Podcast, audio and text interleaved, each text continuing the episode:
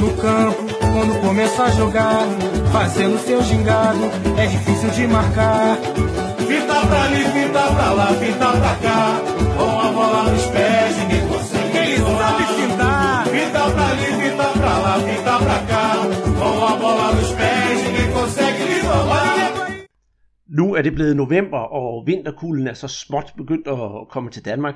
Men det er jo sommer nede i Brasilien, og det er jo derfor, at øh, brasserbold kommer ind i billedet, så vi kan give lidt brasiliansk sommerglæde ind til det danske vintervejr, som er godt på vej. Og øh, i aften, hvor Peter og jeg, vi optager, jeg hedder Andreas Knudsen, skal jeg sige, at det er torsdag, for vi har skulle gennemgå en ordentlig omgang fodbold, der har været i gang i den forløbende uge i Brasilien og på den internationale scene, set også her med, med brasilianske øjne. Og uden at vi skal sådan øh, afsløre alt for meget her i, i første hug, Peter, så skal, skal jeg selvfølgelig spørge dig nede i Brasilien, hvordan har stemningen været med al den glæde og den fodbold, der har været her den forløbende uge, og specielt Copa Libertadores, som vi kommer til at snakke rigtig meget om? Jamen, Copa Libertadores, det er selvfølgelig kæmpe stort hernede. Øh, og, øh, og det er jo også, øh, ja, nu bor jeg i, i staten Minas Gerais, og, og Grêmio, som er jo, er med i Copa Libertadores, de kommer ned fra det sydlige, så der er sådan lidt distance i forhold til, til det, men det er stadigvæk øh, rigtig fint med, med at, at øh, ja, vi kan jo godt afsætte, at vi har fået et brasiliansk hold øh, med i, i Copa øh, Libertadores finalen, ikke? og det har der været nogle år siden, at, at det skete sidst. Øhm, men øh, det er der selvfølgelig kæmpe øh, glæde over, ikke? og så har der jo også været, ja, hvad er det, Fla-Flu øh, Classico, og, og det var faktisk den kamp, som øh, brasilianske O Globo, altså den, den helt store kanal hernede, de, de valgte at vise frem for Gremios øh, Libertadores øh, semifinale, ikke? og og Flamengo mod Fluminense, det var jo i, jeg skal kalde det lille søsterturnering til Copa Libertadores, den der hedder Copa Sudamericana, men altså dem, der, der satte sig foran øh, den kamp, der, de, de fik i hvert fald også smæk for, for skillingerne. Det... Så jo, jo, der, der er rigtig gang i den, og så har vi jo også uh, CA hernede, ikke, hvor der er, er spænding ja, der er kommet spænding om, om resultatet igen, ikke? og det havde vi jo ellers, øh, ja, vi havde jo allerede kåret Corinthians som, som mester, men øh, det var i hvert fald alt, alt, alt for tidligt. Øh, så ja, vi, vi kommer jo godt rundt i, i dag der, men, men Andreas, jeg skal lige spørge dig om, om, om en ting. Du sendte mig jo en eller anden misundelsesbesked her øh, tidligere i dag, og kan du ikke lige fortælle, hvad det går ud på?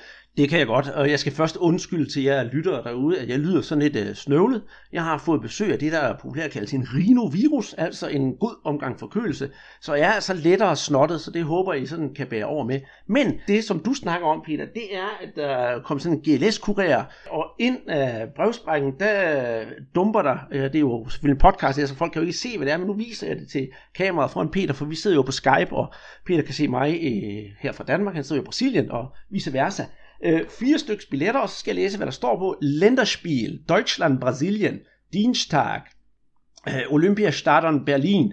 Øh, og det er jo det, som vi har snakket om, Peter, hvor vi har glædet os til, at landsholdet skal ud til de der øh, venskabskampe, træningskampe op til øh, VM næste år. Og jeg har jo flere gange øh, i vores podcast sagt, at øh, ja, når billetterne til øh, Brasilien, Tyskland eller Tyskland, Brasilien bliver sat til salg, så står jeg forrest i køen til at købe dem. Og øh, ja, jeg sidder med fire stykker her i hånden, og kampen spiller jo som sagt til, øh, til påske. Og hvis der er nogen derude, der skulle have lyst til at, at tage ned og se fodboldkampen i Berlin, det er tirsdag op til påske, så er det simpelthen bare at gå, bare, bare, men altså gå ind på øh, DFB's hjemmeside, altså det tyske fodboldforbunds hjemmeside, og der kan man så simpelthen bare købe billetterne, og så klikker man så ind, ligesom man køber billetter til mange andre kampe, hvor man vil sidde, osv. osv. Og færdig slut, og så betaler man, og så kommer de ja, tre dage senere med posten, så det var jo fantastisk. Jeg glæder mig som et lille barn. Og så kommer den der nyhed, der, at, at du vil faktisk udlåde de der fire billetter til en konkurrence her på, på Bras ja, ja, det kunne være festligt, men øh, det, øh, det må altså blive en anden gang. Men det kunne altså være sjovt, hvis vi kunne få sådan nogle billetter og udlåde. Det ville være en ren fornøjelse, men ikke den her gang. Men, øh, men nu spøj til side, Peter. Vi skal jo snakke om, om fodbolden, der har været i gang nede i Brasilien. Jeg tænkte på, om vi skulle lave en køreplan, hvor vi, vi ligger ud med det vigtigste lige nu. Og øh, normalt, så ligger vi faktisk ud med landsholdet, men det gør vi altså ikke denne gang. Vi skal snakke om det her øh, Copa Libertadores, og bagefter så runder vi, øh, runder vi hele det her internationale af med Copa Sudamericana, som sagt den der flat flukamp, øh, du har snakket om. Og øh, så skal vi kigge en tur forbi, som sagt, CAA, hvor Corinthians ja, øh, store fordel tidligere på sæsonen, den er skrumpet gevaldigt ind, og vi har haft nogle utrolig intense og, og, og rigtig gode kampe. Øhm, efter Serie A, så er der jo noget U17-bold, som vi også skal runde, og der ved jeg, der, der kommer du på banen, Peter. Ja, fordi vi har jo fået en øh, ny verdensmester, det blev så ikke øh, Brasilien. Ja, der er jo så spørgsmålet hernede, om, om man skal gå i panik, fordi det er vigtigt for, for brasilianerne at, at vinde for, øh, ja, alt det, de er, er med i. Ikke? Men vi skal jo så kigge tilbage på, på det hold, der, der vandt VM sidste gang i den her alderskategori, ikke? Og, og hvor mange kommer egentlig helt frem til landsholdet af det kul. Det er i hvert fald noget, vi, vi lige vil tage op. Mm-hmm. Så skal vi også tænke på, hvad runder vi af med? Konkurrence. Det er det nemlig, og vi har stadigvæk hele 4 gange 150 halvliters flasker Guaraná på højkant. Og konkurrencen det løber altså en uges tid nu. Men øh, til sidst i programmet skal vi nok øh, tage konkurrencen op igen, så alle kan få lov til at være med. Så hvis du ikke har været med endnu, så hold ørerne stive. Og øh, inden vi går i gang, skal vi så tanke op netop med en øh, Guaraná, og så vil jeg jo sætte et stykke musik på, der rigtig kan ligge op til Copa Libertadores. Det lyder som en god idé, Andreas.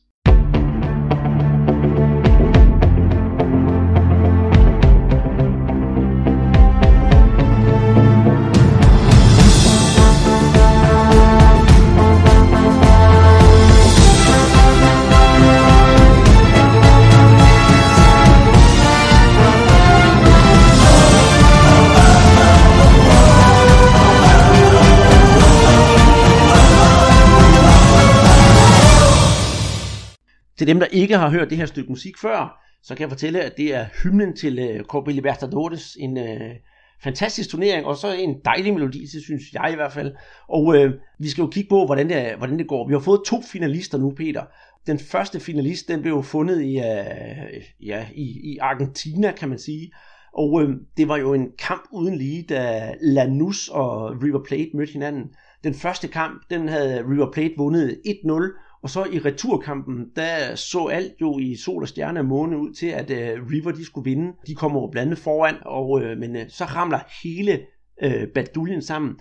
Vil du fortælle resultatet af kampen, og, og i det hele taget, hvorfor den kamp ind, indrammer Copa Libertadores lige præcis som vi kan lide det, som den fantastiske turnering det er? Jamen, det blev jo en fantastisk vending af Lanús. Så de var jo bagud 2-0 Øh, hjemmekamp mod øh, River Plate. Det vil sige, altså de var bagud 3-0 øh, sammenlagt, og så alligevel så, så formår de at få banket øh, fire mål ind. Og vi har jo tidligere haft øh, også en, en øh, sindssyg vending, og det var da øh, River Plate, de, de spillede ude mod øh, Jorge Wilstermann øh, fra Bolivia, hvor de havde tabt den første kamp ude med, øh, med 3-0, og så øh, vinder de returkampen med, var det, 7-0. Altså det er jo sindssygt, som, som, som der kan være spænd i, i, i de her kampe. Ikke? Og det her, det var jo et, et, et voldsomt et, et drama. Øhm, ja, River, de kom jo foran ved øh, ja, Skorko og Montiel. Og så José San, han, øh, han får så scoret to mål. Øh, Alessandro Silva får puttet en ind, og så øh, Acosta, han, han øh, kommer så også på tavlen. Men der er stor utilfredshed med, med kampens afvikling fra Rivers side, og det skyldes brugen af det, der hedder VAR, altså video. Der er en episode ved stillingen 2-0 til River, hvor der er en Lanús-spiller, som har hånden på bolden i, i eget felt. Og der tog man ikke det her videodommersystem i, i brug. Øh, det gjorde man så til gengæld øh, senere, hvor der er en, en øh, River Plate spiller, som river en, en Lanús-angriber om kul. Der går dommeren ud og får, får, får tjekket det, og, og så plejer, han korrekt på, på pletten. Men det kunne han altså også have gjort uh, tidligere i, i den der kamp. Så, så det der med, med video, uh, der, der skal man stadigvæk finde ud af, hvordan man får, får afviklet det på, på en, en bedre vis. Men øh, voldsom, voldsom øh, drama, og... øh, og øh, altså jeg havde jo River som favorit til at gå videre, ikke? men altså Lanús, de, de imponerede mig i, i den her kamp. Altså sikke et comeback, øh, sikke en vilje. Mm. Og, det, og, og nu du siger det med, med Lanús, det er jo faktisk et, et, et ret interessant hold nemlig, for det var lige ved, at de ikke kom med videre i Copa Libertadores. De var jo faktisk i samme gruppe med, med Chapecoense tilbage i gruppespillet, og øh, via noget, øh, noget, noget hul om hej med nogle spillere, der måtte bruges og ikke måtte bruges, så blev øh, Chapecoense frataget nogle point, og så røg Lanús derigennem øh, videre i turneringen. Så, så det er sådan lidt en dark horse, der er gået videre. Men hvis man så samtidig kigger på Lanús bedrifter i argentinsk fodbold og i øh, sydamerikansk fodbold i det hele taget de sidste 10 år, så er det altså noget af et, øh, et stykke papir, der kommer frem, fordi det er jo det ene mesterskab efter det andet, de har vundet, og medaljer alle mulige steder. Ja, altså de har så vidt jeg ved endnu ikke vundet øh, Copa Libertadores, men de vandt da Copa Sudamericana her for, for nogle år tilbage, jeg tror det var i, i øh, 13, øh, fordi der spillede de så mod Atletico Mineiro med, med Rubinho og Ronaldinho i sådan en slags øh, Supercup-finaler. Der fik jeg da set øh, holdet spille her på, på Mineirão til øh, den, den afgørende kamp. Ikke? Og det er endte så med Atletico Mineiro, at de hjemførte pokal. Øh, så jo, det, det er en, en rigtig øh, fin klub, og, og der, der var gang i den på deres, på deres stadion, øh, La Fortaleza, i, i den her match. Ikke? Og, så er også det der med, at vi, altså, vi vidste jo, det var en argentinsk, øh, der ville være et argentinsk hold i, i finalen, ikke? Og, og det som vi håbede på, det var selvfølgelig, at det blev brasiliansk argentinsk i, i finalen, ikke? Fordi så kommer der knald på. Det er i hvert fald en ting, man kan være helt sikker på. Det kan vi stadigvæk være 100% sikker på, for den anden semifinal, den, bestod, den stod jo mellem øh, Barcelona fra Ecuador og, og Gremio. Og i sidste podcast, som vi lavede sidste tirsdag, det var jo den aften, hvor de havde deres, øh, deres første deres første opgør i Ecuador. Øh, der var, jeg var mere optimistisk end dig, Peter, men, men, men i bund og grund, så, så var jeg faktisk også lidt pessimist, fordi det var et svært hold at spille mod Barcelona, der har gjort det rigtig, rigtig godt. Men øh, Gremio tager op, på, op til, til Ecuador, og øh, ja, som sagt, vi havde ikke forventet det store, men sørme om de ikke på, øh, på et fuldt besat stadion deroppe vinder kampen 3-0. Det vil jeg sige, det er noget af, eller en af de største bedrifter, jeg har set på, på brasiliansk international klubfodbold i år. Ja, det var rigtig øh, imponerende, hvad de præsterede. Altså, man siger, at, at med en, en god øh, målmand, der, der når man langt. Ikke? Og uh, Marcelo Groy, han var jo fantastisk i de der 90 minutter i, i Ecuador. Det var han. Og øh, jeg ved ikke, hvordan man skal beskrive den, den chance, der har gjort ham næsten sådan, ja, verdensberømt herinde for den, for den sidste uges tid. Og jeg tweetede også en gif af det inde på, på Brasserbots Twitter-profil. Der kommer en, en bold ind fra, fra højre siden, et sådan ganske klassisk øh, indlæg. Og inden for en mål, der står der en, en Barcelona-spiller, jeg kan ikke huske, hvem det var. Og han øh, helflugter faktisk til bolden nærmest sådan to meter fra målstregen. Men øh, Marcelo Groy, som man på, siger i, i Brasilien, como un gato, altså som en kat, så altså får han hænderne på den to gange, og jamen, det er jo simpelthen verdensklasse redning, han, øh, han disker op med der. Og øh, med ham øh, som bagerste mand for, for, for Gremio, så kan han tildele til stor del af æren for, for den der 3-0 sejr. Men jeg synes generelt, at Gremio var et offensivt spillende hold, og det så, det så godt ud, det de lavede. Og selvom øh, Barcelona, når man så dem, de stod jo rimelig meget tilbage, når de endelig kom tilbage af deres firebakkæde. Den stod fuldstændig nede langs mållinjen næsten. Og nogle gange havde de jo seks mand nede, men derfor formåede de jo alligevel at, at, at overrumple dem. Det synes jeg, det var, det var rigtig, rigtig flot. Ja, så havde de jo en, en meget, meget oplagt uh, Luang, som uh, brillerede med, med to mål. Øhm, og så var der jo et Gilson, som øh, på klassisk øh, brasiliansk manér bankede et frispark i kassen. Øh, jeg vil sige, den der ekvadorianske mur, den er så, var så ikke stillet særlig godt op, men alligevel så, så får han vippet den for, forbi der med ydersiden og så ind i det, det korte hjørne. Ikke? så det var jo en, en øh, ja, rigtig, rigtig god indsats. Ikke? Og, og det gjorde jo også, at, at de i returkampen kunne tage det lidt øh, mere stille og roligt. Mm, og det kan vi roligt sige, de gjorde. Altså foran med, med, med 3-0 på udbanen, så skulle der jo ske altså virkelig nogle slemme ting, for de ikke gik videre. Og øh, ja, kampen i nat, den blev jo afviklet, og Gremio de vandt, eller undskyld, Gremio de tabte med, med 1-0 da Barcelona efter en halv time spil kommer foran med, på et mål af Alves. Og det er jo, ja, det er jo så det, altså gå videre med et nederlag, det er jo bestemt acceptabelt. Og Renato Gaucho, eller Bortalupi, som han hedder rigtigt, han øh, sagde jo også bagefter kampen, altså, ja, tag det roligt, vi tog den lidt, lidt, lidt roligt, og vi er gået videre, og det er det vigtigste, vi står altså i en finale nu.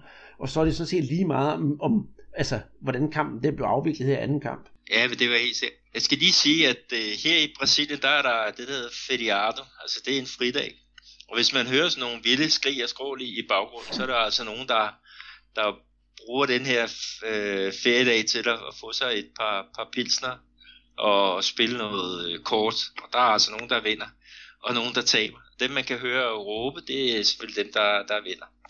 Men det var bare lige for at forklare, hvad det var, der, der skete der i, i baggrunden. Ja, men det, altså, det var der en, en, øh, hvad skal vi sige, en finalplads, som, som ikke rigtig kom, kom under pres. Altså, øh, ja, øh, Jonathan Alves øh, kommer jo med, med det der fine mål der. Han var så tilbage efter karantæne. Han blev udvist i kampen mod Santos, altså i, i kvartfinalen, og han er deres, deres klar øh, bedste øh, målscorer. Øh, men men øh, 10 minutter inde i anden halvleg, der har øh, Barcelona altså et, et, et spark, som rammer øh, på, på stolpen, ikke? og havde den blevet 2-0 der, så kunne jeg da godt se, at, at øh, der var blevet ja, kommet øh, tvivl om, om resultatet, men øh, nu, nu var det så stolpe ud i stedet for, for stolpe ind, og, og det var jo var jo fint nok. Øh, men jeg siger, Grêmio, øh, de var så også noget ramt, fordi deres, deres topscorer, øh, Lucas Bardius, han var så, så skadet. Cicero, øh, en øh, tidligere São Paulo og, og Fluminense spiller op som sådan en slags øh, falsk nier. Men altså Cicero, han har ikke spillet i ja, nærmest øh, fire måneder.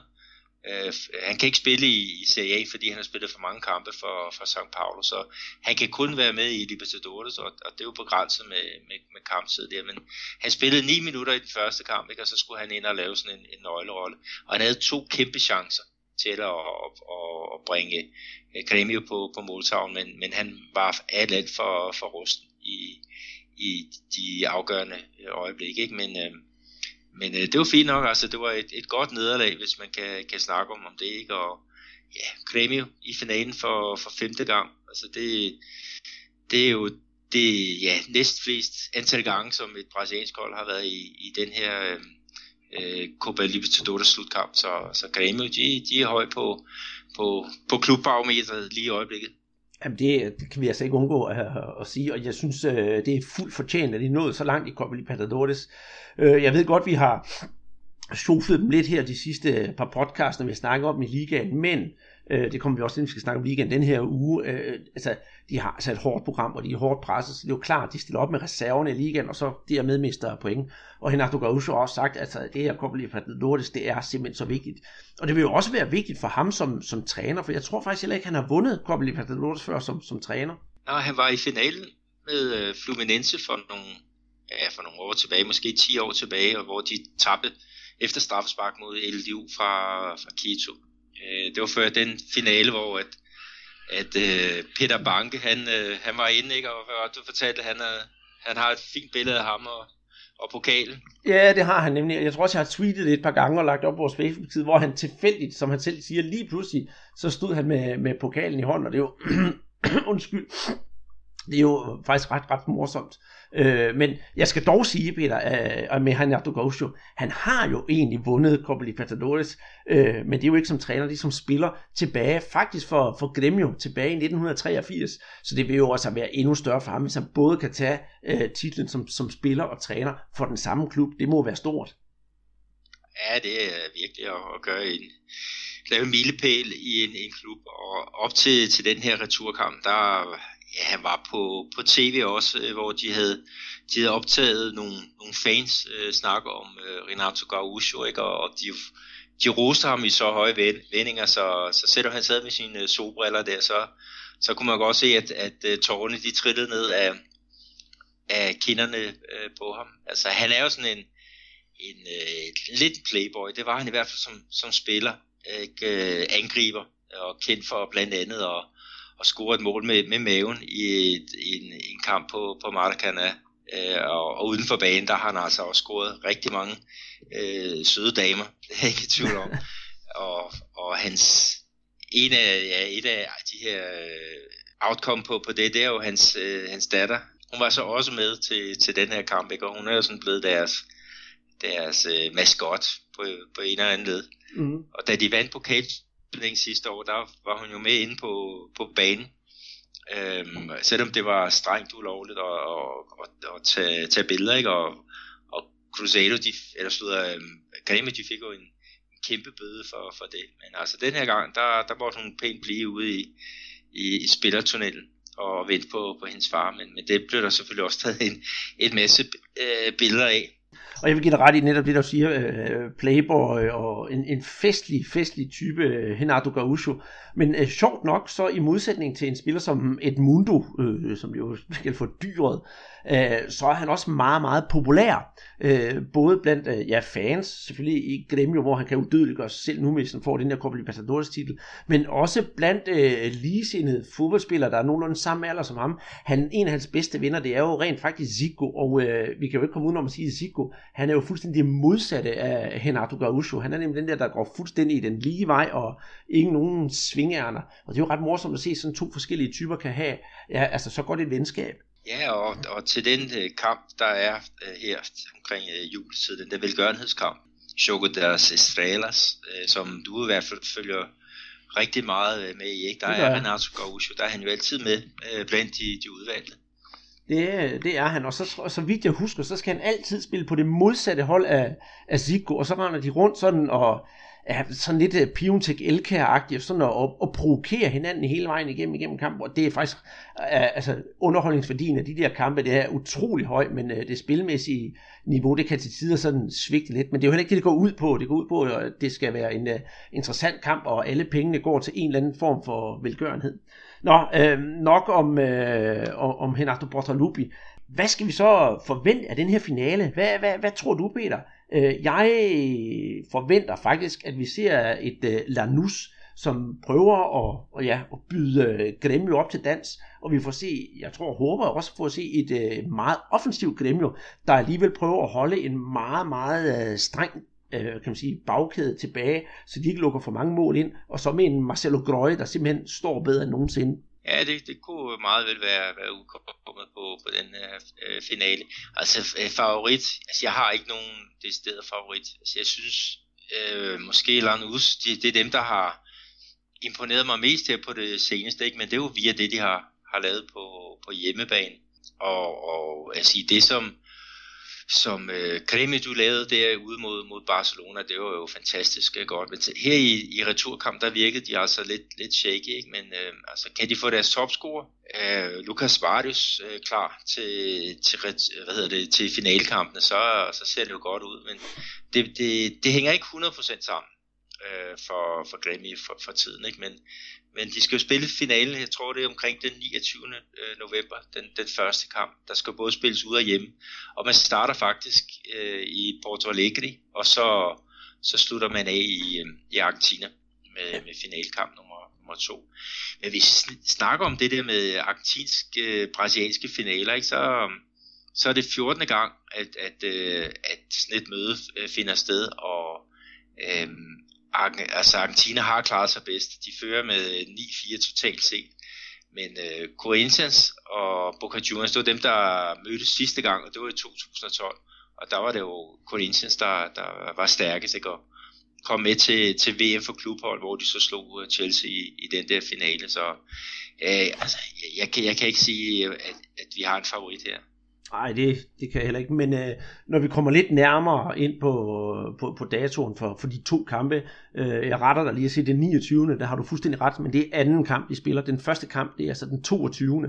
Og hvis man har mulighed for at se det her hjemme i Danmark, så synes jeg øh, bestemt, man skal gøre det, fordi kampene spilles faktisk øh, dansk tid kl. 22, så det er for en gang skyld ikke det der natteroderi, som, øh, som vi døjer med, og man skal op bare arbejde dagen efter og er lidt klatret. Så man kan faktisk øh, få god fodbold sådan forholdsvis tidligt på dagen. Dertil skal jeg sige, at jeg har en øh, klar aftale, en fast aftale med Jonas Schwartz, der netop er stor Argentina aficionado og også argentinsk gift. Så hvem andre end han skulle være med til at, at lave optakten til de her to Copa Libertadores kampe, så vi kan se det både med brasilianske og argentinske øjne. Jeg har jo snakket med ham før, og det var sådan generelt om øh, forholdet mellem Brasilien og Argentina, men øh, øh argentinsk klubfodbold, der ved jeg, der er han, øh, der er han super skarp, men øh, han holder værk, han holder ikke med Lanús, og holder jo heller ikke med River Plate, som spillede der før øh, i semifinalen. Han er stor fan af klubben Independiente. Ja, det er jo, det er jo lidt specielt, øh, men, øh, men er også en, en rigtig øh, stor. Så jeg, jeg glæder mig til at høre, hvad I kan, kan få strikket sammen om, om den, øh, jamen, de to finalekampe. Det, det glæder jeg mig faktisk også til, og jeg glæder mig enormt meget til, øh, til finalerne. Skal vi øh, kigge et, eller gå et step nedad, og så kigge på Copa Sudamericana? Ja, fordi der var jo ja, en, en vild kamp. Øhm, der var jo rent brasiliansk opgør i den ene af kvartfinalerne. Det var Flamengo mod øh, Fluminense. Og de jo spillet mod hinanden for, for en uge siden, øh, hvor at øh, Brazil Football College, øh, de var på Maracanã. De kunne så se øh, Flamengo vinde 1-0. Men øh, returkampen, altså hvor den første kamp, det var måske sådan lidt mere sådan lidt mere ja, middel i, i niveau, ikke? så kom der jo øh, ja, slag i bolddejen i returkampen. Det gjorde der, og det er, det, det er virkelig det, jeg vil kalde en, øh, en ægte flaflu. En øh, god klassiker, der havde, det, øh, der havde det hele. Det eneste, den ikke havde, det var rødt kort, og det var måske så til meget godt. Men øh, for at gøre en, øh, en lang historie kort her med resultatet, så var kampen knap nok fløjt i gang, før Lukas han banker bolden ind i nettet bag ved øh, Diego Alves. Og øh, ja, jeg skal være ærlig at sige, Peter, det ved I jo nok også derude, at jeg er jo flamingomand, og så tænker jeg, okay, det her det ender frygtelig galt. Men, men, men, så efter 10 minutter spil, så er der jo sådan et rigtig klassisk brasilianer frispark. Kan vi ikke sige det? Jo, det kan vi jo godt. ja. Det er jo sådan, ja, det er Flamingos bedste mand, ja. øh, vigtigste mand, der, der, der sætter sit aftryk på det. Det gjorde han helt bestemt. Øh, Diego Ribas, og øh, i dagens anledning, der spillede han faktisk med nummer 10 på ryggen. Og sådan, ja, 10 meter uden for, ah, 5 meter uden for feltet, og muren står, og alt er, som det skal være, så klasker han den ind fuldstændig. Altså, ja, du kan jo næsten gætte dig, hvem jeg tænkte på, at jeg så nummer 10 banke sådan en bold ind. Ja, det er jo Sigo. Klart, altså, hvis man går ind og googler, eller man er på YouTube og finder målet, så vil man kunne forstå hvorfor, fordi det var netop lige præcis sådan et, øh, sådan et mål, som uh, Sigo han kunne lave. Men øhm, det er jo hverken værre eller bedre, at da første halvleg er ved at slutte, så bringer Fluminense sig foran med, med 2-1. Og så øh, synes jeg, at øh, i anden halvleg kampen tager en drejning på den positive måde. Den var god i første halvleg, men så bliver den endnu bedre end øh, i, i anden halvleg. Og det er ikke fordi resultatet, øh, er, er det er ikke på grund af resultatet, og Flamingo vinder. Jeg synes, den var bedre i anden halvleg. Men, men kvaliteten af fodbolden, den, den bliver altså bedre og bedre. Øh, I starten af anden, anden halvleg kommer Fluminense på 3-1, og øh, ja, så kommer ja, unge Vinicius Junior jo på banen lige pludselig, og han er jo meget med i de to sidste mål, som Flamingo laver. Det hele ender, altså 3-3, og Flamingo er videre, og det er simpelthen en kamp, der, jamen jeg synes, det er en af de bedste kampe, som uh, Flamingo Fluminense har spillet i år. Det er altså deres syvende gang, de møder hinanden i, i diverse turneringer. Så absolut virkelig også en, uh, ja, en, en, en klassiko værdig, og Copa Sudamericana værdig. Ja, det var den. Så siger jeg også, at, at øh at der blev gået til den på, på banen. Altså, der var jo rigtig mange frispark, øh, og også en grovere slags. Og, og nu snakker du om, der manglede nogle, nogle røde kort, øh, og, og der kunne der snit have været uddelt tre røde kort til ja, både den i, i den ene lejr og, og i den anden lejr. Men altså, dommeren han, han, øh, han så til med, med det, det milde øje, ikke? Og, og det blev et, et, et, et vildt drama.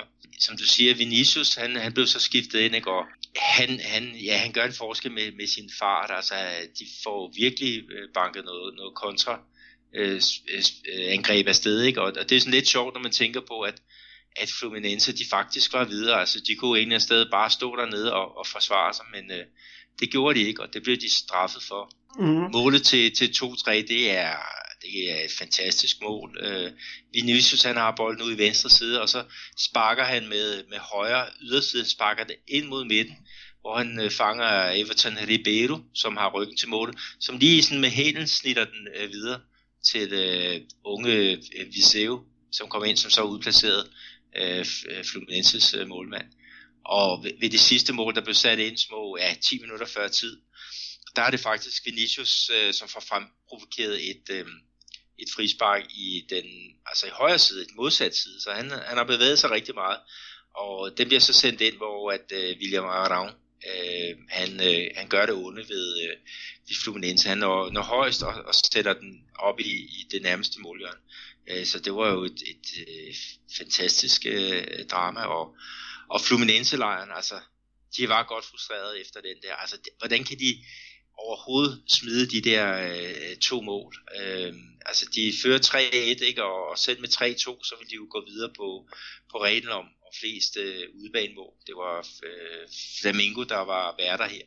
Og så alligevel, så, så, så ramler det til, til sidst. Øh, jeg kan godt forstå, at de er, er frustrerede. Ja, jeg kan også godt forstå, at de er frustrerede Fluminense-lejren. Men øh, ved du hvad, Peter, hvis man, øh, når man så kampen, så tænker jeg på, at Abel Braga, som er Fluminenses træner, han øh, laver en udskiftning på et tidspunkt, som øh, jeg synes, der er lidt underligt. Han øh, tager Marco Junior ud. Det er sådan set okay, det er der ikke noget galt i. Og så sender han øh, Humarinho ind, og ham Humarinho, han manglede altså noget, øh, hvad, hvordan skal jeg formulere det, lidt tyngde. Øh, han skulle måske have, have, sat sig lidt mere øh, hårdt defensiv, og så bare have fået en eller anden betonklods ind, der, der, der kunne stå imod øh, Flamingo. Så, så det har jeg det har jeg måske at sige noget til, til Abel Braga. Han, han skulle måske disponere anderledes. Men til gengæld så synes jeg også, at Flamingo, de havde øh, to forskellige halvleje. Den første halvleg, den tilhørte faktisk Diego. Det var ham, der ejede den. Og anden halvleg, der var det Everton Ribeiro, der ligesom overtog. Så, så de havde sådan lidt dynamisk hold, og øh, jeg synes også, at Flamingo på papiret har det bedste hold, klart, men de har haft svært ved i mange kampe, også i ligaen, det ved du jo også selv, svært ved at forløse potentialet, men det har de altså gjort i, i den her kamp, og det var ligesom, de havde fundet det, der på, på brasiliansk, eller på, i Portugal også hedder gaha, øh, jeg, jeg, det nærmeste, jeg kan beskrive det med på dansk, det er altså nosser. For det var ligesom at, at, at Flamingo de havde fundet det der ekstra gear, og den der vilje, altså at være bagud altså to gange, ikke også? og så komme tilbage, og så vende hele kampen, og så til at, her fem minutter før, så lave ja, det uafgjorte mål, som, som sender dem videre. Øh, jeg skal dertil også sige, at øh, William Arnaud, som blev gjort til held efter kampen, øh, det er jeg ikke helt enig med, fordi han, øh, ud over det mål, han laver, og det skal han have kæmpe, kæmpe kredit for, så var han sådan relativt anonym, men øh, det er jo en helt anden sag. Men hvem skal de så potentielt møde, når de nu er gået videre, Peter? Har du et øh, bud på det? For det er jo også nogle argentiner, vi har indblandet der. Nej, kolumbianer. Det er således, at, øh, at den anden kvartfinale, der hvor at, øh, en kamp mellem Junior Barranquilla og, og Sport Recife, øh, øh, de skal jo så spille mod, mod Flamengo, og der har, har de alle oddsene på, på hånden. De vandt øh, 2-0 ud over sport i det første opgør, ikke? og så skal de spille her i aften øh, i returen. Så, så de, de går helt sikkert videre, og så får vi en, en fed øh, kamp øh, der. Og så i den anden halvdel, der er øh, Libertad fra øh, over to kampe mod Racing fra, fra Argentina, og i den, øh, ja, den sidste kvartfinale, øh, der er Independiente, der er, er de også øh, på vej til semifinalen med stormskridt. De vandt ude 4-1 over National fra Paraguay, så de skal bare gøre arbejdet færdigt, og det er så også her i aften. Så, så det, det ender jo med, at du skal lave en, en dobbelt pot med øh, Jonas Schwartz, ja. hvis vi, ja, hvis øh, de der Independiente, de går hele vejen, og, og Flamengo, det, det bliver da fedt, det er jo to, øh, to øh, superfans, der, der kommer til at, at krydse klinger der. Jamen det var nok også derfor, jeg bare med det samme sagde, at det bliver nok en argentinsk hold. Jamen det kunne være rigtig, rigtig interessant, fordi så, så kan vi, så kan vi virkelig nørde og gå i dybden med, med holdene og deres spillere, fordi jeg kender ikke ret meget til Independiente, udover, ja selvfølgelig det er en argentinsk klub, og, og lidt til deres spillere, men altså, så kan vi virkelig få, få, få nørderi på første klasse med sydamerikansk fodbold. Ja, det bliver fint, og det bliver nok verdens længste podcast. Så. det, kunne, det kunne man tro. Men øh, er der andet, vi skal sådan øh, runde af, eller snakke om her med Copa Sudamericana, eller skal vi bare runde den af og gå videre til den brasilianske liga?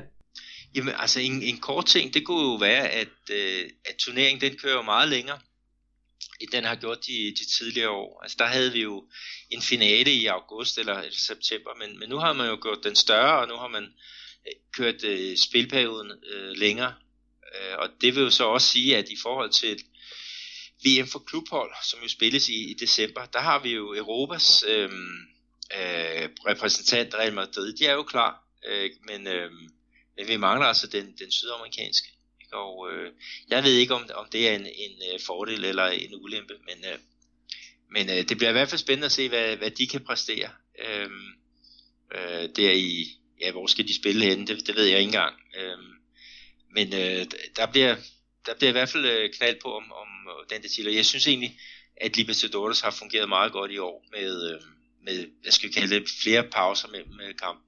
Mm, og det er i det hele taget øh, øh nu, nu skamroser vi jo næsten Copa Libertadores, hver gang vi snakker om men, men generelt så synes jeg, niveauet har været højt i år. Der har været, selvfølgelig været nogle huller i ny og næ, men altså generelt højt niveau, øh, god intensitet, og i det hele taget også nogle, nogle, nogle spændende hold, så man kunne se noget nyt og, nogle, og, og noget interessant ved, ved sydamerikansk fodbold. Netop øh, Barcelona, nu er det jo selvfølgelig ikke med længere, men, men det var jo ikke ligefrem det hold, vi to havde regnet med, at der kom så langt. Nej, det, det var helt sikkert, men øh, altså, jeg har da fået øjnene op for, for det hold fra, fra Ecuador, altså en, en fremragende kulisse, øh, som, som de præsterer hver gang øh, derhjemme, ikke? Og, og man får det der med, med øjnene op for, for nogle øh, flere spillere. Øh, nu Alves, øh, han er jo ja, topscorer for, for Barcelona, ikke? Og, og han er jo meldt frem til, eller meldt det ud til flere af de brasilianske klubber.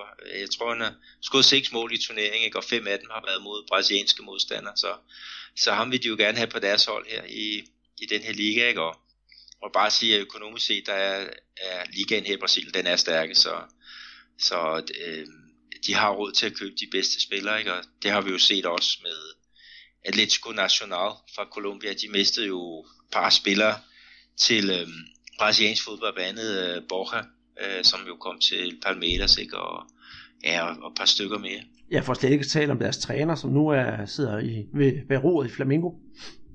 Ja, det, det er også et, et, en rigtig god pointe der. Mm-hmm. Men øh, skal vi gå ud og, jeg ved ikke om du er ved at være færdig med din Guadalajara, det er jeg med min, så tænker jeg, om jeg skulle gå ud og hente en ny, og så sætter vi lige en skillerbord, og så kigger vi på ligaen. Det er en aftale.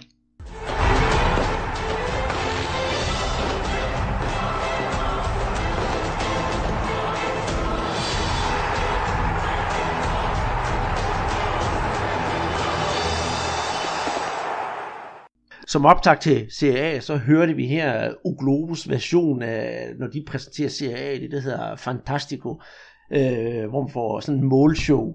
Og øh, ja, mål, det har vi jo altså også fået nogle af i, i, i ligaen, Peter. Jeg tænker på, om vi skulle øh, starte med den kamp, øh, der er blevet spillet først, om øh, man så må sige, øh, helt tilbage den 28. i 10. Og det var jo São Paulo mod Santos. Hvad siger du til det? Jo, det, det var jo lidt specielt med, med den her runde, fordi at uh, top 3 holdene, de skulle spille på hver sin dag, ikke? og, og uh, Santos stillede jo så ud lørdag, og Corinthians søndag, og så var der jo så nærmeste forfølger til uh, Corinthians Palmeiras, de var så i aktion uh, mandag, så der var jo god mulighed for at, at se uh, ja, toppen af, af poppen af her, men... Uh, men øh, Santos, der jo lå på tredje plads, de var jo på en svær opgave. De skulle spille mod øh, São Paulo øh, på deres, jeg skal kalde det, alternative hjemmebane øh, på Pakambu. Og øh, der, der var det jo det var lidt specielt også set med, med danske øjne. Ja, i, i, i flere hensener.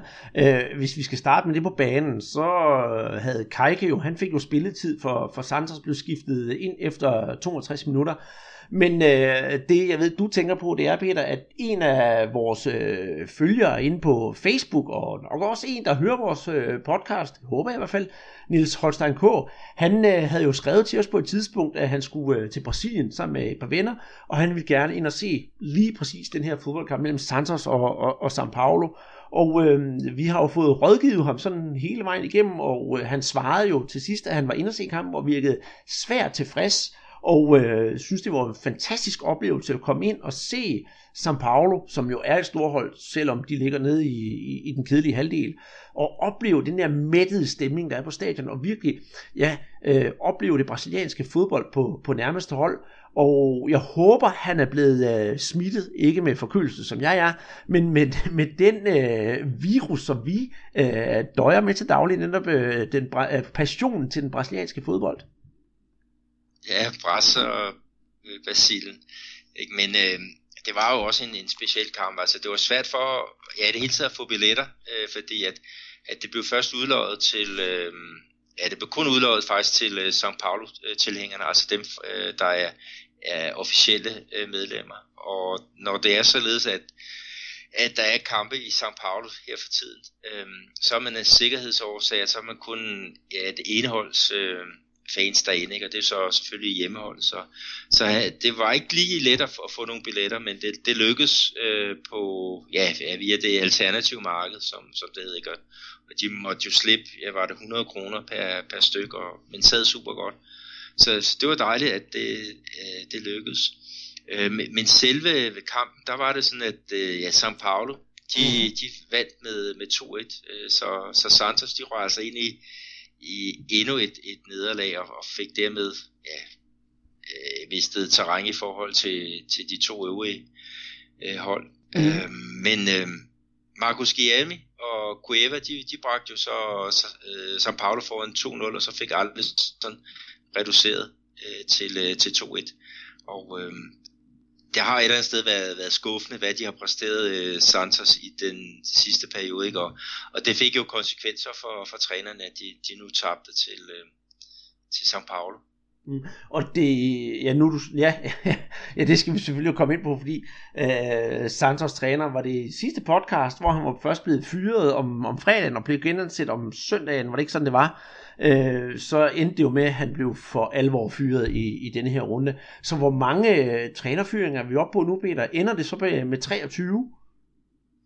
Ja, fordi der kommer jo en mere med i, i, i den øh, øh, sammensætning, men, men han var øh, trænerføring nummer, nummer 23, men der var også faktisk også en nummer, nummer 24 her i, i den her runde.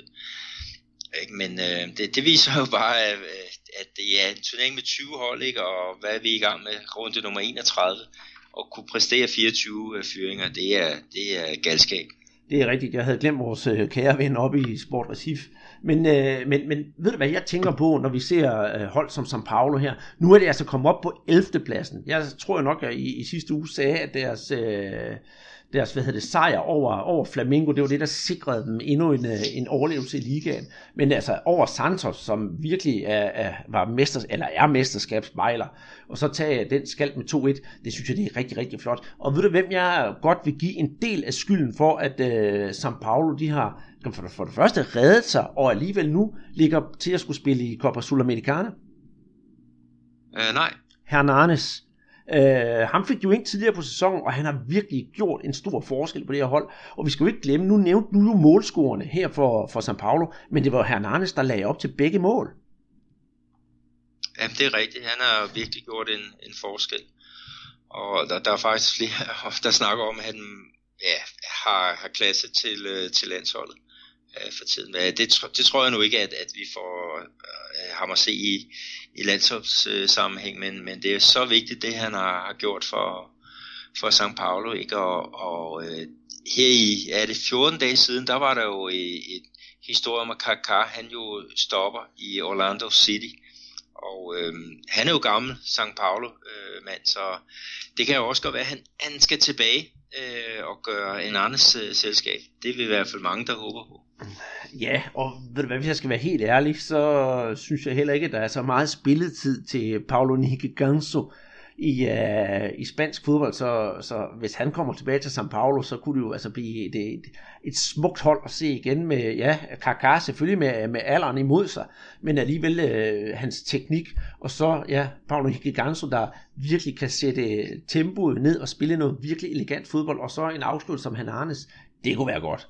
Ja, jeg tror også, det er San Paulisternes øh, våde drøm, det du, du snakker om der helt, helt bestemt. Men, øh, men er du enig med mig nu, at, øh, at San Paulo de har altså reddet sig, reddet sig for alvor i den her sæson? Ja, og det der så er, er så vildt igen, ikke, det er jo, at, at øh, ja, hvad har de på point ned til øh, nedrykningsstregen? De har fem point. Det er selvfølgelig ikke så, så meget. Men, men i forhold til det der Copa Libertadores spil, ikke? Altså, hvor vi har, det er jo de syv bedste hold, der går videre. Men lad os nu sige, at øh, ja, Grêmio, de vinder Copa øh, Libertadores, så betyder det, at det er top 8, der kommer, kommer med, ikke? Og hvis så at Flamengo, de vinder Copa Sudamericana, så er der altså ni hold, øh, der, der kommer med, ikke? Og så, ja, hvis det går, går i, i opfyldelse, så har São Paulo altså kun to point op. Øh, så det, intet er, er umuligt. Altså, det er virkelig en linesæson. Øhm, I det der sang, som de har St. Paolo, der indgår blandt andet et, et vers, hvor de synger, at de aldrig nogensinde havde, er rykket ud. af den bedste række, og det, det var der jo stor sandsynlighed for, at de skulle til at lave om på, på den tekst, men, men nu, nu holder den, og, og øh, med, med, med, med den her udsigt, der er i det øjeblik, så, så kan det jo godt ende med at være en plus-sæson. Ja, ja, absolut. Det, øh, det, er jo, det er jo helt utroligt, at, at, at der kan ske så meget forandring på så ja, forholdsvis kort tid. Fordi det er jo halvanden måned siden, hvor de lå og rodet rundt ned i, ned i dønnet. Øh, og det beviser også bare det, det, vi snakker om, at brasilianske liga er den mest øh, forudsigelige. Hvis vi nu kigger på det næste, øh, det næste hold, øh, og det er jo, øh, hvad hedder det, øh, øh Corinthians topholdet, de satte jo også point til her i weekenden mod en potentiel nedrykker. Ja, det er rigtigt. De skulle spille øh, ude mod øh, Ponte Preta, og de taber 1-0. Målscorer Luca, øh, som som er Ponte Pretas topscorer. Han er faktisk udlejet af, af Corinthians. Ikke? Og øhm, ja, altså, Corinthians de spiller ikke en særlig god kamp. De har nogle chancer alligevel til at, at, at, at få udlignet, men Aranya, øh, æderkoppen, øh, som han jo, jo hedder, i punch Preta-målet, han stod en, en fremragende kamp og, og var øh, banens bedste. Ikke? Og øh, hvad skal vi sige mere? Altså, øh, altså der var nogle mund, mundhuggeri, nogle spillere fra Corinthians, der skulle sparkes frispark, som ikke kunne blive enige om, hvem der skulle, skulle sparke. Øh, jo, øh, deres øh, topscorer, han laver altså en, en dum hævnagt, som, som ikke blev fanget af dommeren lige i øjeblikket, men, men øh, der er jo øh, kamera på, og, og han kan nok se frem til en eller anden karantæne af, en eller anden mm. slags. Og, så, og, så det ser ikke så godt ud for, for Corinthians lige mm. i øjeblikket. Og nu du siger jo, han lavede jo også, øh, var det ikke også ham, der lavede den der, så skal vi kalde den svanens død, hvor der en, øh, en, en Ponchiplet, der spiller, der sådan, ja, altså han sparker ham, jeg ligger ned, og så sparker han ham på skinnebenet, slet ikke noget øh, alvorligt, det er sådan lidt, fordi han, i, i, han er sur over, han er blevet fældet, og så falder Jo om, nærmest som om han var død og blevet, havde brækket benet. Altså, hvorfor, hvorfor skal de gøre det der? Altså, det, de, de, de, jeg synes, de, de mister lidt af den øh, kredit, de har opbygget ved at, ved at bruge alle de der små fejtricks. Ja, det, det er ikke godt, men det, det, der er lidt tegn på, på panik. De har godt nok øh, forlænget deres øh, kontrakt med øh, Carilli øh, med, med hvad det, to år, ikke? og han har jo gjort et fremragende stykke arbejde, men, men han virker ikke til lige at have redskaberne til at, at hive dem ud af det, af det her øh, døn. Og hvis vi snakker anden turneringshalvdel, altså deres første turneringshalvdel, det var jo suveræn. Øh, det var nærmest øh, ja, til øh, det højeste karakter. Øh, de tabte jo ikke en eneste kamp. Men her i den, den anden runde, der ville de jo faktisk ligge øh, under, øh, under nedrykningsstregen. Mm. Øh, i, i det her øh, spil. Ikke? Så de, de mangler virkelig at, at få gang i nogle af deres profiler. Jadson øh, har ikke været, været særlig gode. Fagner, øh, deres højre bak, har også haft nogle, nogle problemer. Øh, så der, der er nogle, nogle folk, der skal, der skal til at, at ruske op i sig selv. Øh, men øh, vi må vi må se hvad de hvad de kan, ikke? Men altså de havde jo forsvring på, på 17 point, ikke? og, og øh, ja, inden den her spillerunde, der var det jo på, på 6. Og med, med det her nederlag, og Palmeiras så skulle spille øh, dagen efter, ikke? så var det jo, ja, der lignede det jo, at, at, øh, at de ville kun føre med 3 point inden, øh, ja, efter den her øh, spillerunde. Så, ja, og for... så, så det er lidt ned ad bakken. Det, det, det er det, og så vil jeg så øh, sådan henlede opmærksomheden på, jeg tror det var dig, der tweetede det, og også har skrevet det ind på vores øh, Facebook-side, det er vores øh, yndlings karikaturtegner i, i Brasilien, i hvert fald hvad fodbold angår, øh, Mario Alberto. Han har lavet en, en super lækker tegning af Corinthians maskot. Det er sådan en, hvad hedder det, en musketer, der står med en, en sædel, ligesom sådan øh, en sædel, hvor der står, øh, ja, vi fører med 1 point, 2 point, 3 point, 4 point, 5 point, 6 point, og så brænder sædlen så ned fra, han står og prøver at puste den ud. Jeg synes simpelthen, det er så rammende og alligevel meget morsomt også. Ja, det er en rigtig god uh, tegning, han har, har fyret af der, og jeg bruger den. Ja, jeg har lagt den på Facebook, vores Facebook-side, jeg har lagt den på min uh, LinkedIn-profil, uh, så, så jeg, jeg, jeg nyder hans, hans tegning, hans streg, altså han er virkelig god til at fange hvad der sker i, i brasiliansk fodbold, og, og gøre det på den sjove måde. Mm. Og øh, vi skal selvfølgelig også nævne, øh, det kommer jo også til, hvilke kampe vi kommer til at glæde os til her i næste uge. Det er jo rent faktisk, at øh, Corinthians og Palmeiras, de, de, skal, de skal møde hinanden. Så det, det kan næsten ikke blive mere spændende den her weekend, øh, vi kommer ind i.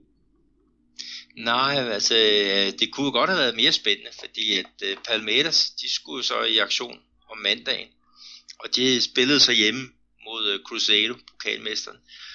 Og via deres, øh, deres pokaltitel, så har Cruzeiro ikke rigtig noget at spille for. Men jeg skal love for, at de, de voldte øh, problemer for, for Palmeiras. Jamen, jeg, jeg, jeg kommer til at tænke på det, det første mål, som øh, Cruzeiro, Cruzeiro får et fremragende selvmål af, af Juninho. Han vil simpelthen klære bolden, men i stedet for at få den ud af så klasker han bare i nettet. Og i det hele taget synes jeg, at øh, Palmeiras, altså, de spillede sådan lidt en, en, en pseudo-kamp. Det lignede i hvert fald ikke et hold, der gerne ville spille mere mesterskabet. Nej, og det er jo lidt ærgerligt, fordi at Corinthians, de byder jo ind, og det gør de jo også med alle de andre øh, tophold. Ikke? Kom nu ind, altså nu taber vi igen, og nu taber vi igen, ikke? Men, men der er ikke rigtig nogen, der, der, der haler sådan rigtigt ind på det. Altså det eneste hold, der, der, der, der bider noget terræn på, på Corinthians, det er jo Palmeiras.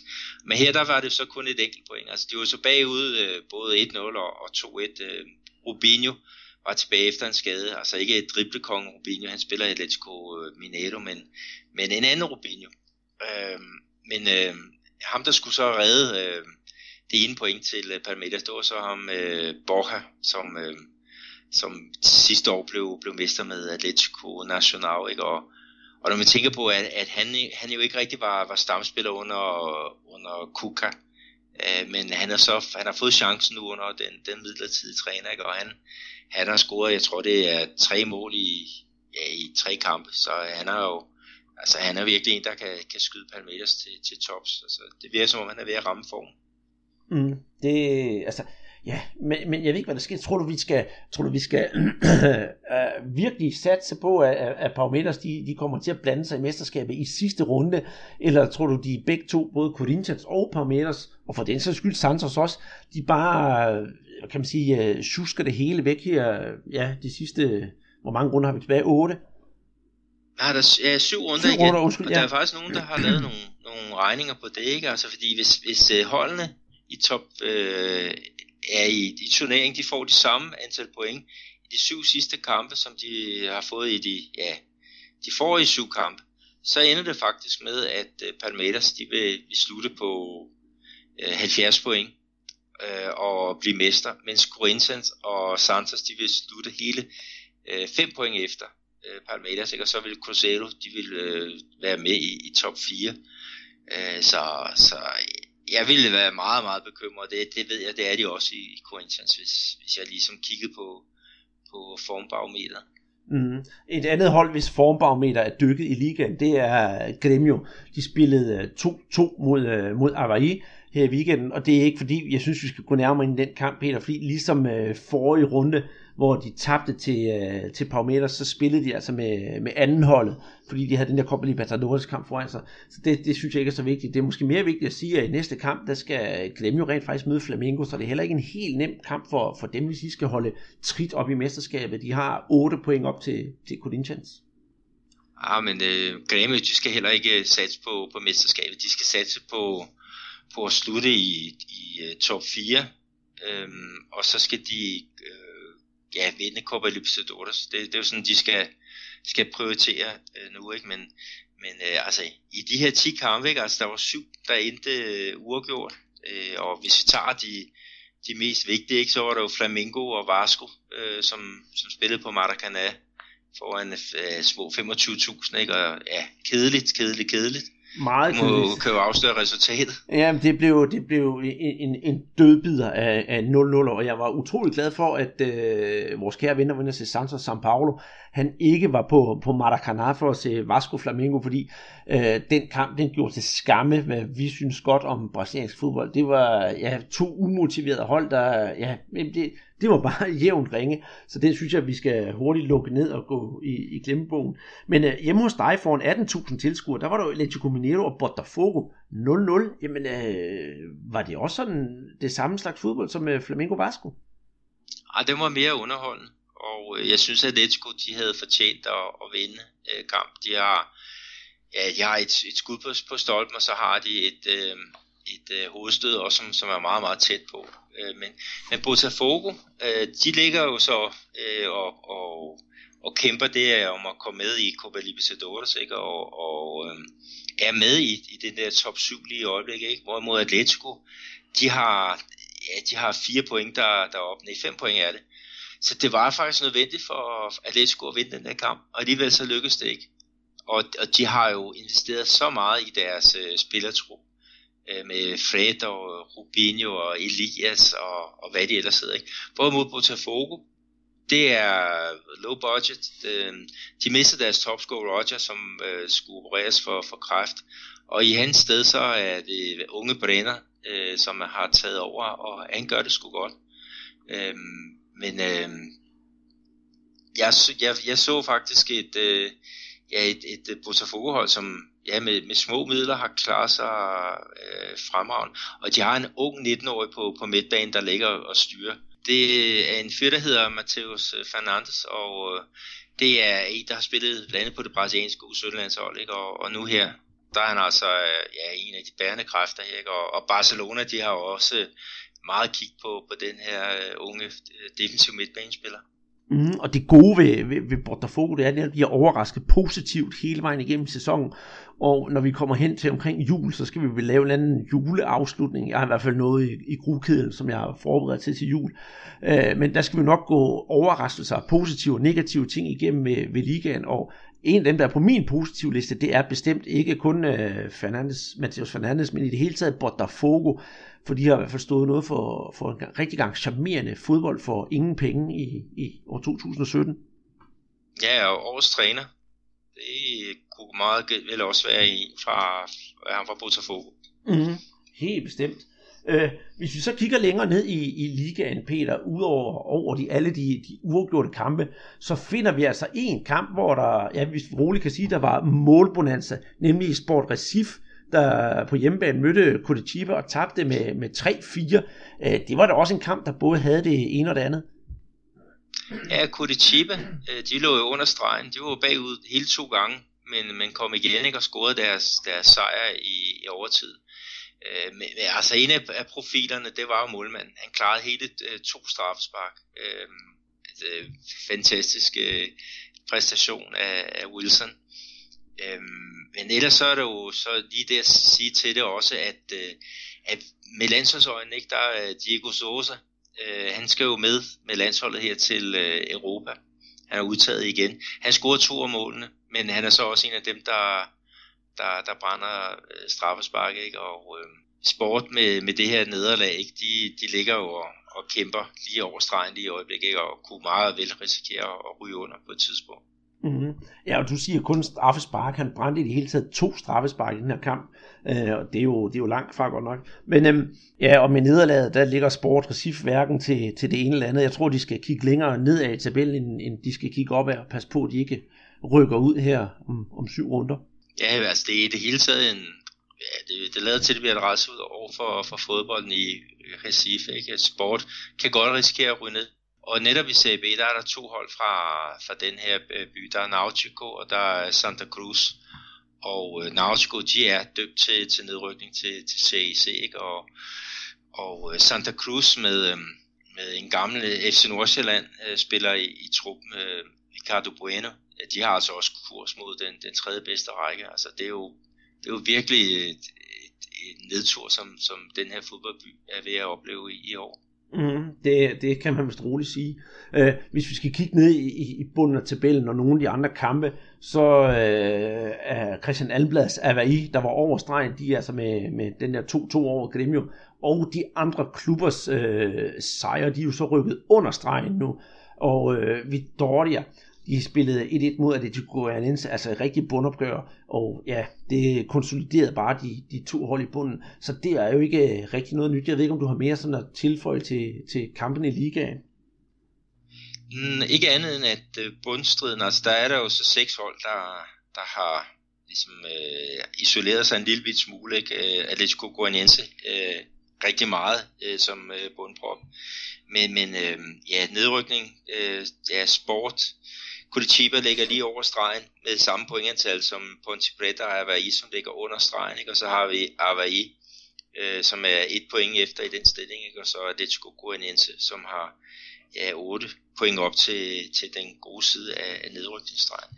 Men, men selve, hvad er det, top, øh, ja, top 6 eller 7, eller hvad vi skal kalde det, eller 8 eller 9, den må vi jo også heller lige tage for, for, for, for den gode ordens skyld. Det kan du tro. På førstepladsen, der er jo, skal jo ikke herske tvivl om, at der finder vi Corinthians med 59 point.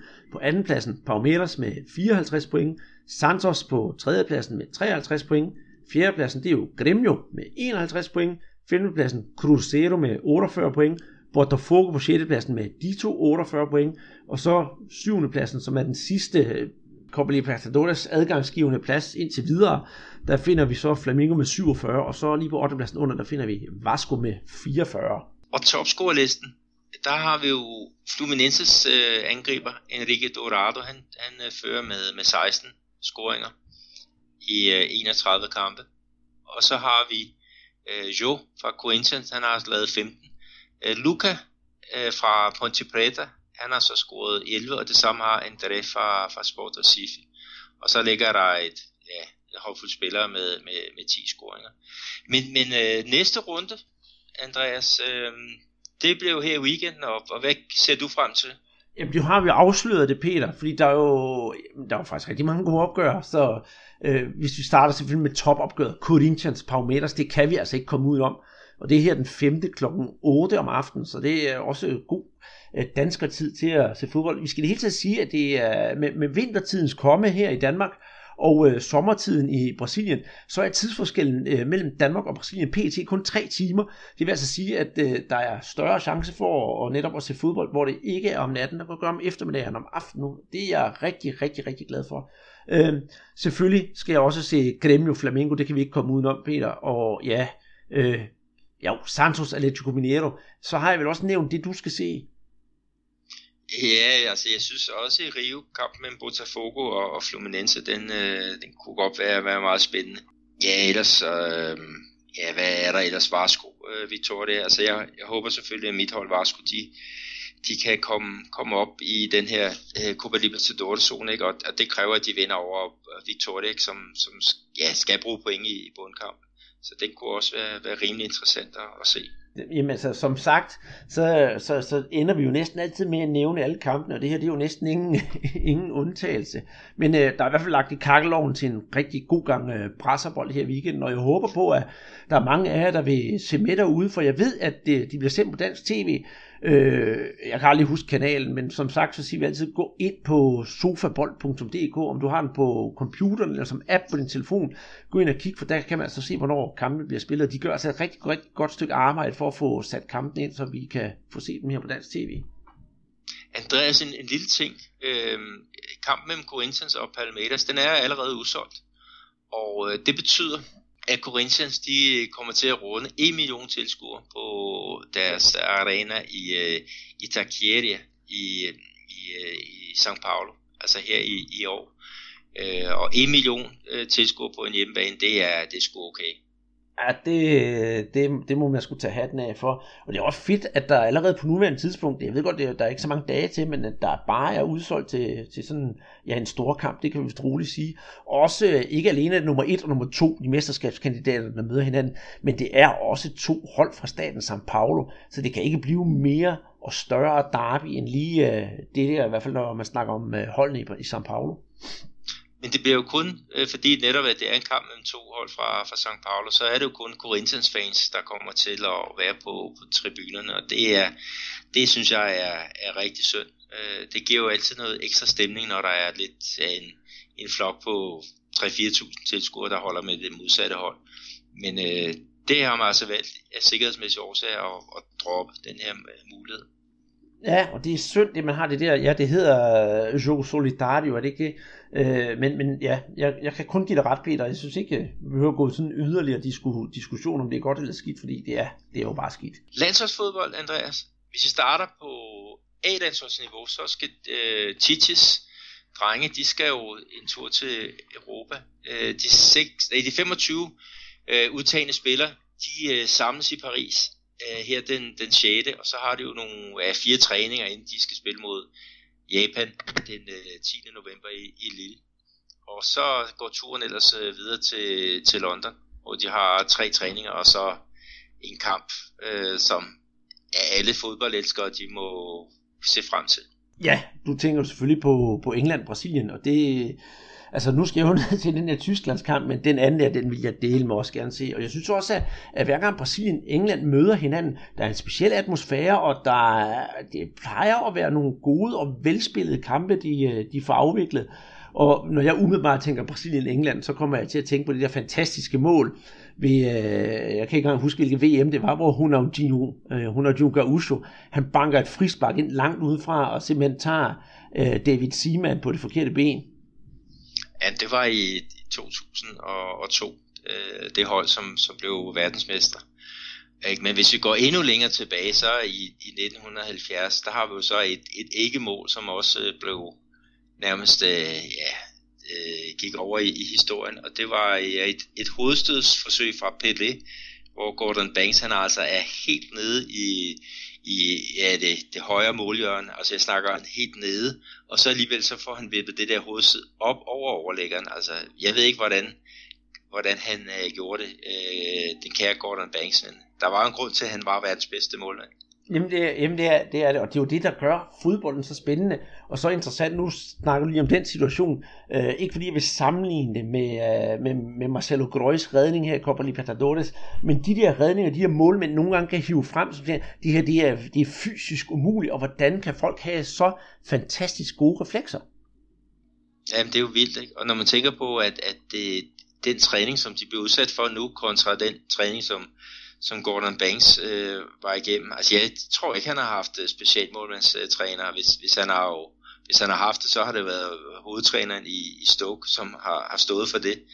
Ikke men, men han kan, kan nå dernede. Altså han må virkelig have haft et, øh, et uh, naturtalent, sådan ud over det, det sædvanlige. Mm. Øh, men øh, ja, der, altså, der er jo sket en kæmpe udvikling inden for, for målmandsposten med, med forskellige træningsmetoder og, og specialtræner, ikke? Og, og, og de kan, i, i dag der kan de jo meget mere med, med fødderne, det er også fordi det skal de kunne efter regelændringen, øh, med man ikke måtte samle bolden op på, på tilbagelægninger, ikke? og de agerer ekstra sweeper, altså der er, det, det er virkelig nogle landevindinger, der, der er taget på, på den front, og nogle positive, synes jeg da. Helt bestemt. Men nu for at snakke om, øh, om, om Brasilien England, jeg nævner det jo selv, Peter, at det plejer at være nogen, der foregår sådan meget venskabeligt, og der er, der er god stemning osv. Men jeg tænker også, det kan noget at gøre med, at nu nævner, nævnte jeg jo verdensmesterskabet i 2002, og du nævner VM i 1970.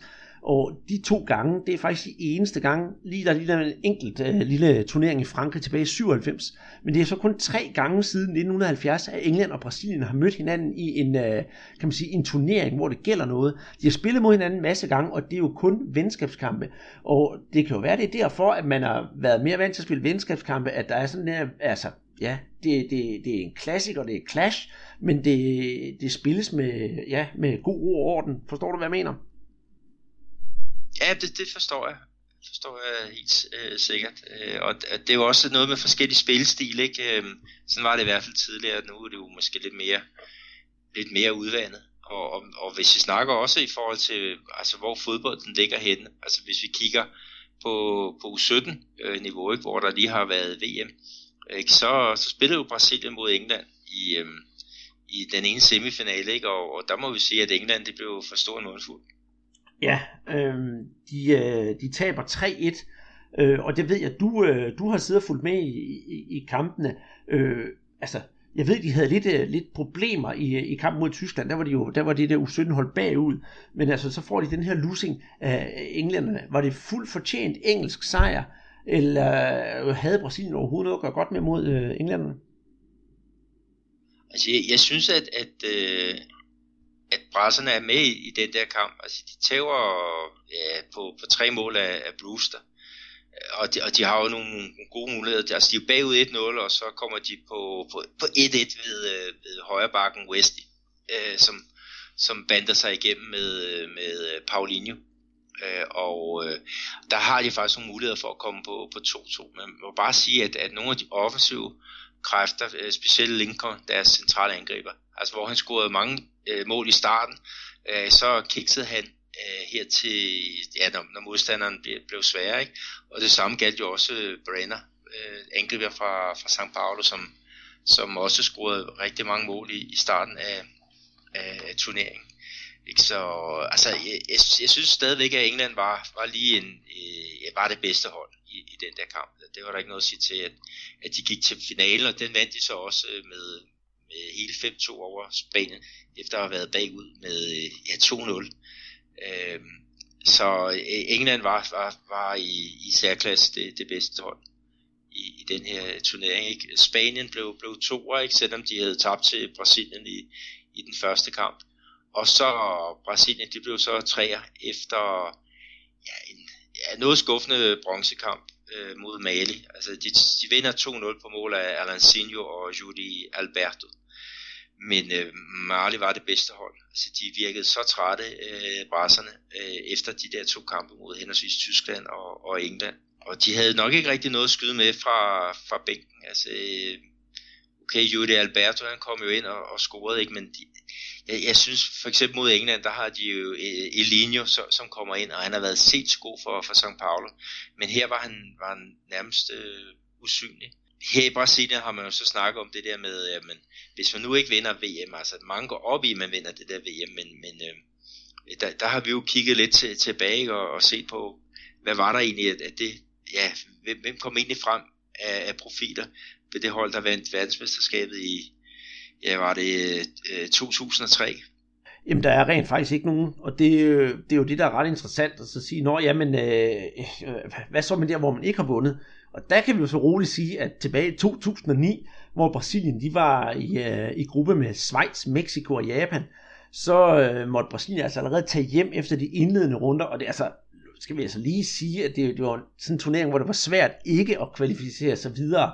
Øh, de starter med at tabe 1-0 til Schweiz, og bagefter taber de også 1-0 til Mexico. Og det er kun fordi Japan kluder i det, at øh, Brasilien vinder den der ene kamp 3-2. Faktisk på, nu holder du lige fast her Peter, også på mål af Neymar og Wellington Nem. Det er jo dem, vi har, altså vi snakker om her i podcasten til daglig. Ikke også? Altså, og Filipe Coutinho med Casimiro og, og Alisson. Altså, at et hold, der ryger ud så tidligt, lige nu har fået så kæmpe store profiler, det betyder bare, at vi jo nok ikke skal bekymre os.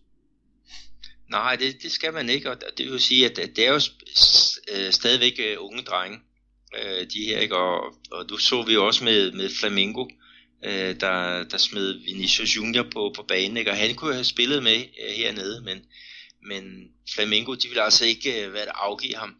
Ikke? Men, men han har virkelig den her periode, ja, efter han blev verdensberømt, ikke? der har han jo stille og roligt arbejde sig ind, således at han kan gå ind og gøre en forskel på Flamingos første hold. Det kunne han ikke i, i starten af året. Der var han bare en rigtig god øh, U20-spiller. Og det er jo også det, vi skal se med de her øh, drenge, der var, var med her i øh, ved VM i, i Indien. Ikke? Altså, det er jo en rigtig, rigtig god test øh, for den. Men der er mange af dem, der, der skal udvikle sig endnu mere.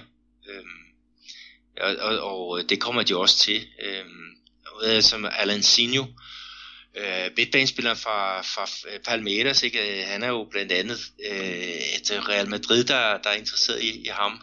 Øhm, og øh, han er jo også en, en rigtig teknisk dygtig spiller, meget, meget lille og godt overblik og sådan noget. Men han er altså blevet kvæst i, i nogle af, af kampene, øh, synes jeg, øh, hvor han var rigtig, rigtig god i, i starten.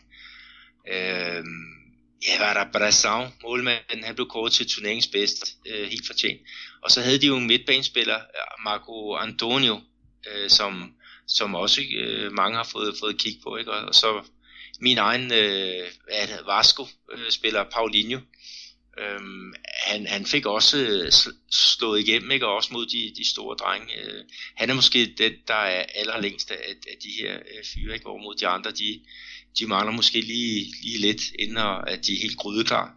Ja, ved du hvad, jeg tror nok, vi skal få masser af talenter at se for det hold fremover også. Vi snakker jo selv om dem til, til daglig, så, så ja, altså, jeg glæder mig til, at det her gode hold bliver endnu bedre. Ja, det er det samme her, ikke? og det er jo det, der er det fede ved, ved det, vi, vi også er gang her, det er, at vi får fuldt spillerne fra en meget tidlig stadie, ikke? og i den her måned, så skal U15-drenge, de skal i gang med de øh, sydamerikanske mesterskaber, og det er jo faktisk U15-kategorien, de er forsvarende mester. Ikke? Så um, der kommer også nogle, nogle flere navne på, på bloggen ved, ved de mesterskaber. Men øh, Peter, skal vi til at slutte af for den her omgang, og så gå til quizzen? Ja, var det ikke noget med fire billetter, eller hvordan var det nu? Jo, jo, til hvilken kamp tænker du på? Er det dig, der køber? det ved jeg ikke. Ah, men vi har jo en rigtig god øh, lækkerbisken for, for tørstige sjæle. Det, øh, det har vi. Og vi startede jo i, i sidste uge med, med at lægge et uh, klip op på, på Facebook, en uh, reklame fra, fra vores kære sponsor Guadana, øh, med en masse brasilianske fodboldspillere, der synger en brasiliansk øh, nationalsang, og der er en enkelt en, der har fået lidt for mange brasilianske Guadanas, og han øh, falder lidt udenfor i det hele taget for Brasilien, men øh, ikke desto mindre, så er han jo nok en af de mest verdensberømte fodboldspillere, vi kender. Øh, og det simple, det er meget simpelt, det man skal gøre, man skal gå ind på vores øh, Facebook-side, så skal man like vores Facebook-side, og så skal man øh, gå ind på opslaget, og så skrive, hvem er den kan man sige, fodboldspiller, der falder udenfor, og, øh, ja, og så dele vores opslag. Og øh, konkurrencen den øh, løber en uges tid nu, og præmien den er ikke mindre end 150 styks halvliters Guadana. Og det er der fire personer, der hver får. Ja, så det er jo faktisk øh, 600 stykker, styks, vi deler ud, så jeg håber, der er nogle tørstige sjæle rundt omkring i, i Danmark. Og som jeg sagde sidst, så er det jo snart julefrokosttid, så det kunne jo være, at man skal bruge dem til dagen efter. Ja, eller få selv samme, samme aften, og så tage, tage det med. Og øh, det, det, det vil vække øh, stor lykke. Der er i hvert fald en enkelt en, der har tilkendegivet, at han efter al vores øh, reklame, han er blevet Guadalajara-fan. Og øh, vi, vi håber der og er sikre på, at der kommer, kommer, kommer flere, som får smag for den her søde brasilianske sodavand. Mm-hmm. Det håber jeg så med også. Og øh, med det så lukker vi podcasten ned for den her gang. Jeg vil dog lige øh, knytte en kommentar til, at øh, vi har vores øh, Twitter-profil, øh, snabla Brasserpot, og der kan man gå ind lige og så følge den. Øh, og der vil, øh, du, du tweeter jo også mange gange fra egen regning, Peter, men tager altid vores øh, brasserbold-hat med i, ind i spillet. Og øh, når, du, når der er for kampe, så prøver vi at, at lægge ting op, og det kan jo være, at der kommer nogle nyheder undervejs inde på, på Twitter, for der er vi sådan lidt hurtigere end, end, end, end på Facebook mange gange. Så der vil jeg anbefale folk, at man går ind og, og, og følger med. Og det kan være nogle gange, hvis der er en, en link til en fodboldkamp, eller sådan, at vi kan være behjælpelige med det. Øh, derudover, så synes jeg, at det vil være dejligt, hvis I gad at gå ind på iTunes og give os øh, fem stjerner derinde og skrive lidt om øh, det stykke arbejde, Peter og jeg vil gøre, for så kan vi blive endnu bedre, og så måske også øh, komme op og spille eller spise kirsebær med de helt store øh, nationale podcasts, som alle hører. Ja, altså vi har jo kigget på blandt andet et, øh, hvad var det, et øh, som, som ville gøre øh, lydkvaliteten øh, meget bedre, men øh, der var lige en udskrivning på, hvad var det, 2.500. Så, så det venter vi lige med, til vi får nogle penge i kassen. Ja, det, det må vi se frem til. Det kan være, at vi finder en, øh, en mæcen, der vil, der vil hjælpe os med det på et tidspunkt. Og øh, med det, så lukker vi podcasten ned for den her gang, og jeg håber, I derude vil deltage i quizzen. Og jeg siger tusind tak øh, med min forkølede stemme, Andreas Knudsen her fra Danmark, og Peter Arnholdt fra Belo Horizonte. Vi ses igen i næste uge. No campo, quando começa a jogar, fazendo seu gingado, é difícil de marcar. Fita pra ali, fita pra lá, fita pra cá,